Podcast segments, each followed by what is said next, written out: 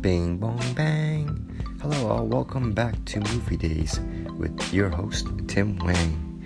And I'm just really excited because I got that email saying I'm officially accepted as iTunes Podcast, Google Play Music, Pocket Cast, and Overcast, which the two of those I don't even know. But that is Movie Days with the D A Z E. Change that from Please Pass Popcorn if you listen to that first little Last Jedi spoiler. Anyways, moving on. Another big update is I got finally got my Movie Pass card. Not sponsored, and I'm eager to test it out.